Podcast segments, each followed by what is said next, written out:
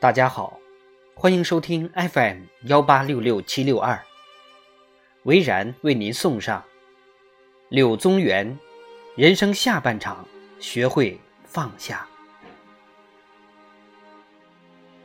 一千二百年前，唐代诗人柳宗元在异乡病逝。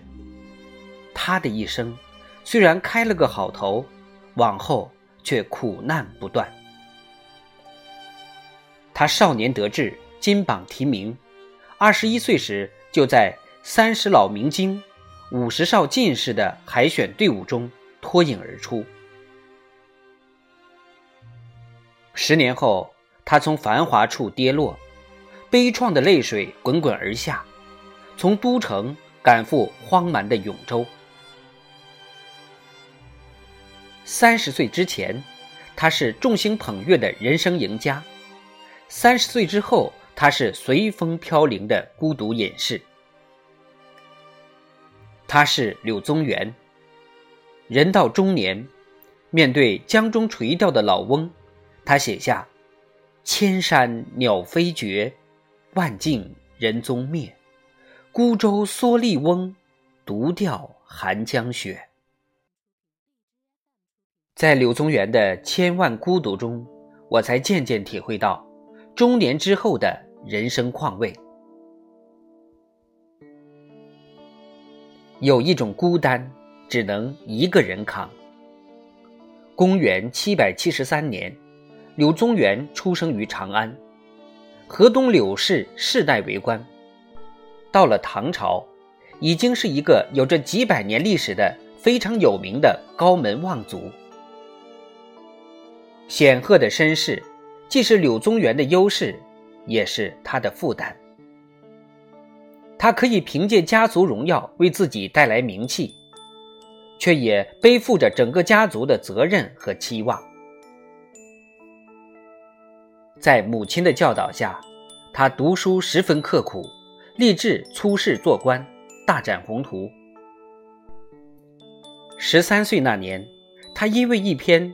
为崔忠诚、贺平、李怀光表得到圣上的赞誉，从此名声大噪，成了家喻户晓的神童。二十一岁高中进士，二十六岁又被任命为蓝田县尉，三十三岁时已官至礼部员外郎。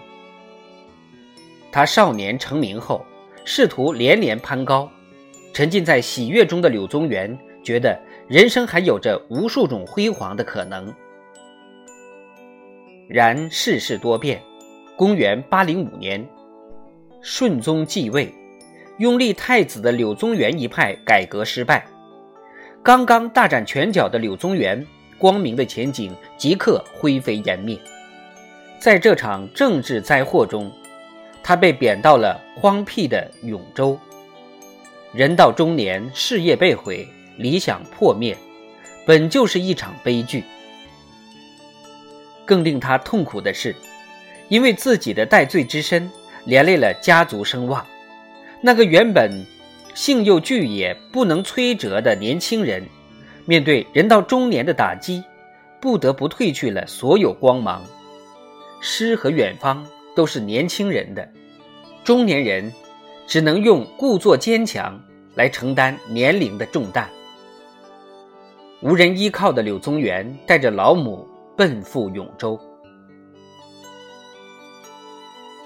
受苦是人生常态，成年人只能自渡。到了永州之后，柳宗元的日子并不好过。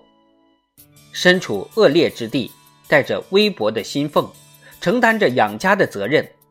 更让人寒心的是，他在永州连个安身之处都没有。他带着六十七岁的老母亲，借住在龙兴寺的破庙里，因为水土不服，加之没有地方求医问药，柳宗元的母亲半年后就染病去世了。但是来自各方面的打击远没有停止，新的当权者对包括他在内的革新派仍然不放过，各种攻击诬陷源源不断的从朝廷袭来。亲人离世，生活艰苦，还有政治上的威逼，使柳宗元心情郁结，健康也大为受损。在仕途和生活中频频失意的柳宗元，却在永州的山水中成就了自我。大雪纷飞的一天，柳宗元骑着马慢行，看到一个渔翁披着蓑衣在江中垂钓，于是他写下了传颂千古的名篇《江雪》。茫茫冰雪中，老翁安静垂钓，孤高绝俗。公元八百一十年，在风景秀丽的鱼溪旁，柳宗元为自己。构筑了一间小屋，收拾好心情的柳宗元开始寄情山水，放下悲伤，继续前行。在鱼溪附近，他发现了西山、小石潭、袁家可、石渠，写下了著名的《永州八记》。人生所有的失去，都会以另一种方式归来。面对苦难，唯有自渡。才能找到真正的出口。